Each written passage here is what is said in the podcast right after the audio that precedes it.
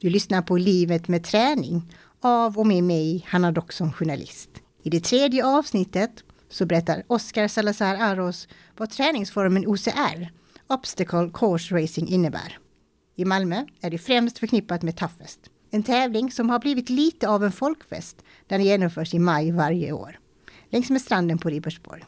Alltid bäst att börja med din egen kropp utan någon redskap. Men det är också den som är den svåraste för att man inte får någon drivkraft av att göra det. Så gå till närmsta utegymmet, för att vi vet också att vara ute i den friska luften stärker vårt immunförsvar, vår hälsa. Så gå dit. Det finns många utegym som har skivstänger. Det finns rep, det finns boxar att hoppa på. Ta en promenad, lyft lite och så gå runt och så börja så. Enkelt. Om du nu är, börjar bygga upp den vanan, så tycker jag kettlebells är en bra träningsredskap. Har du ett gym så kommer du alltid se kettlebells som är helt oanvända för att ingen vet eller är lite osäkra hur man ska använda det.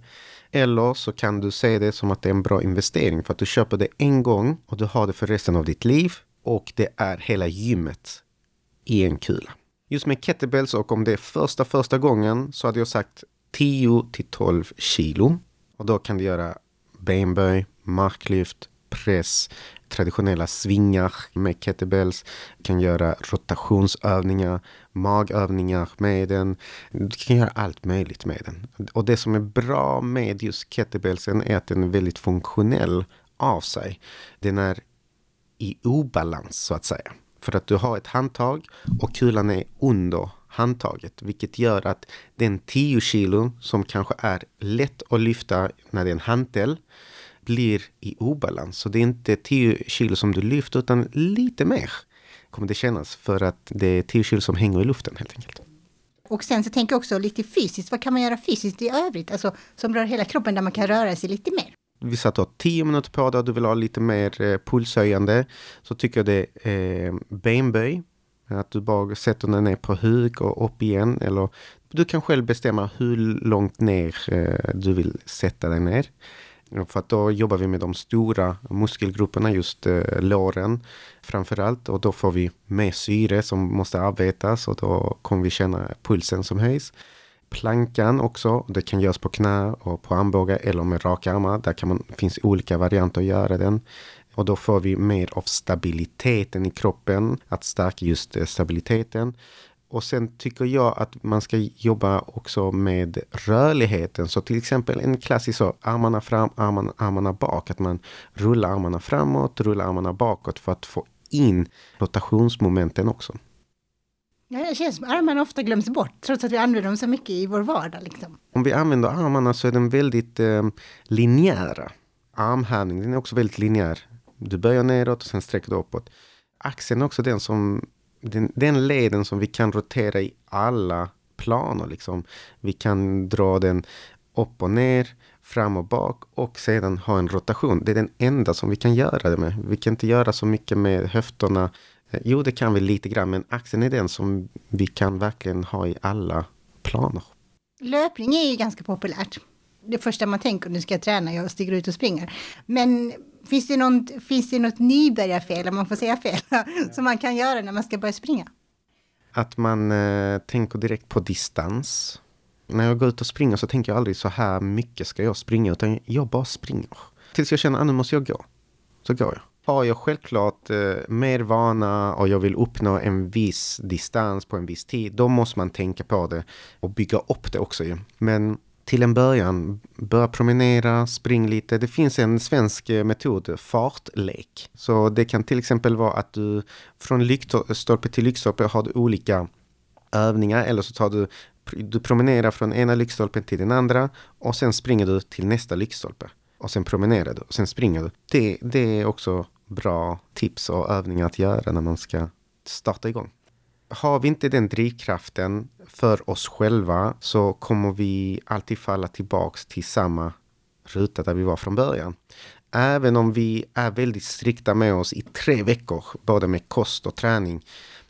Efter de tre veckorna, då kommer vi falla tillbaka. Mitt tänk har alltid varit det här långsiktiga och hållbara. Att det kan finnas perioder där du inte alls tränar, men ändå håller du dig stark, ändå håller du dig motiverad av att göra det. För att annars finns risken, om det bara är i en kort period, att det är den perioden och sen försvinner motivationen. Jo, jag tänkte också att vi ska prata lite toughest-träning. O C R pratar vi om då. Vad tror du det är som gör att många lockades till den och fortfarande lockas till den idag? Ett, tror jag, för att det ser ganska tufft ut utifrån. Och sen inifrån så är det väldigt utmanande för en själv att göra det. Speciellt när det kommer till höjder. Så det blir väldigt mycket man kommer utmanas där.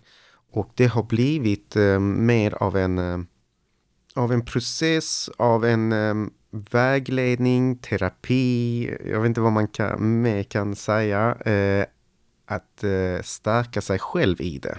Det finns en, eh, ett hinder, ett moment då i toughest-racet eh, som heter Dragon's Back. Där du står då på en eh, platta och du ska hoppa.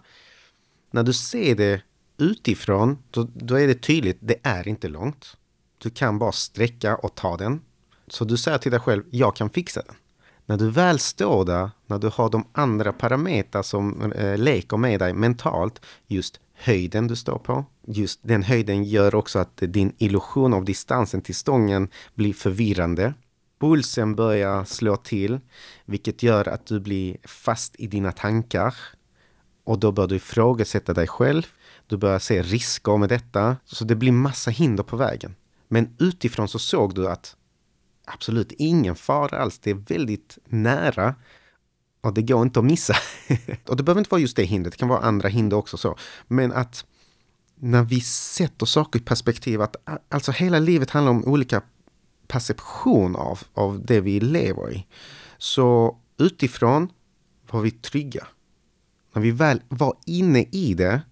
Då blev det obekvämt. Om vi kopplar det då till så, vårt vardagsliv, så kan det vara så att eh, ibland blir vi så instängda i den situationen att vi blir låsta och ser inga lösningar. När vi är då fysiskt aktiva och tar sådana här övningar eh, som då Dragon's Back, då bör vi också släppa lite och slappna av lite och se alla andra lösningar som finns där på vägen och skapa en trygghet i oss själva. Att bli bekväm med det obekväma, helt enkelt. Men alltså jag tänker ju också någonstans med toughest-träningen. Man får blåmärken, ska jag säga. Det får man räkna med också. Det är också en del av sporten. Precis som man, alltså, jag tänker om vi går tillbaka lite till dig i första avsnitt ett. Du pratade om det mentala förberedelsen. Det här kommer göra ont imorgon. Men man gör det, liksom.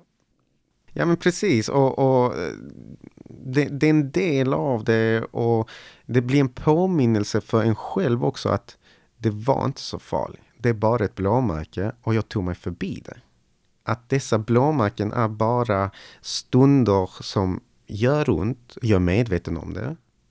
Men jag tog mig förbi det. Jag gjorde hela banan, eller jag gjorde den här hindret som var så jobbigt. Men jag tog mig igenom det.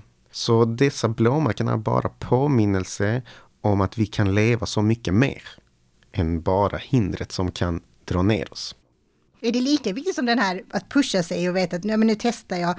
Är det lika viktigt också att veta sina begränsningar? Att det här kan faktiskt inte min kropp klara av just idag. Eller kanske aldrig. Ja, ja, självklart. Det, det, man ska alltid vara ärlig mot sig själv i, i detta. Eh, man ska släppa egot. Känner man direkt att nej, detta kan inte jag. Nu, nu har jag försökt kanske att försöka. Men det gick inte. Då är det självklart att man ska lyssna på det. Och antecknade för sig själv att okej, nu, gjorde, nu lyckades inte jag med det. Inte se det som något fel, utan tvärtom som en, återigen en påminnelse. Vad var det som gjorde då att jag inte kunde göra det här försöket? Att man bör se helheten av den. Hur gör du toughest? Är det på tid eller är det, förstår du, är det klara varje hinder? Hur tänker Precis. du? Jag har alltid varit den som har gillat att hjälpa andra på vägen. Så det kan ta tid för mig. Så jag stannar alltid upp, coachar någon som ser ut och har lite svårt just nu, så jag börjar hjälpa och sen springer till nästa. Ah, någon har svårt här, jag hjälper till. Så jag har alltid varit den som stannar upp och hjälper till. Men hur tas det emot, Oscar? Att det finns en vänlig själ som bara vill räcka ut en hand, liksom?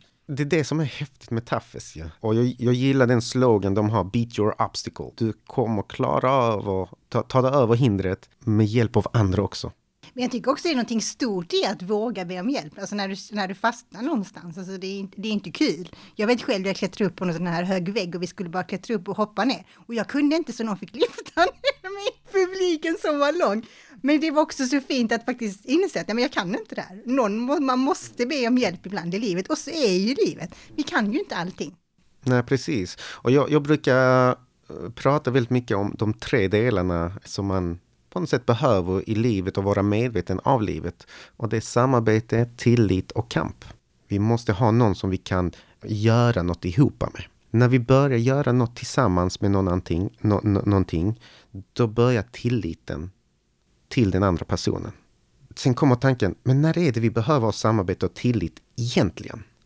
Det är när vi stöter på kampen. När det är svårt någonting framför mig, det är då vi behöver samarbetet för att ta oss över. När vi har det här samarbetet, då bygger vi tilliten för att ta oss över kampen vi har framför oss. Så den här kampen, det här hindret, det blir bara en väg framåt egentligen och inte en väg neråt. Men alltså jag tänker också det mentala, det, det är kul för när jag så träffades jag Oscar, jag kom till dig för jag hade det tufft i livet och ville så här, bli tuff, toughest var mitt mål, men jag ville jobba på det mentala mer. Jag tänkte faktiskt på det idag när du skulle komma, att det var inte riktigt tydligt vad vi gjorde, men någonstans under vägen så lyckades du bygga upp min mentala styrka. Så när vi ska köra toughest så var det mycket att vi skulle göra det i en grupp, men jag vet att jag hörde av mig så att ja, men jag gör det själv. Och det är väl lite det som man vill också, att så som personlig tränare, coach, att, att någon gång din person som du har arbetat med ska säga till dig, jag klarar mig själv nu. Att du har byggt den här eh, tryggheten hos någon, du har stärkt någon till att klara sig själv. Sen finns du där alltid, ja. Man finns där. Men att någon kan säga, men nu, nu kan jag klara mig själv. Du har lyssnat på Livet med träning. I nästa avsnitt så lyfter Oscar hur man kan träna som småbarnsförälder tillsammans med sitt barn. Producent är jag, Hanna Dockson.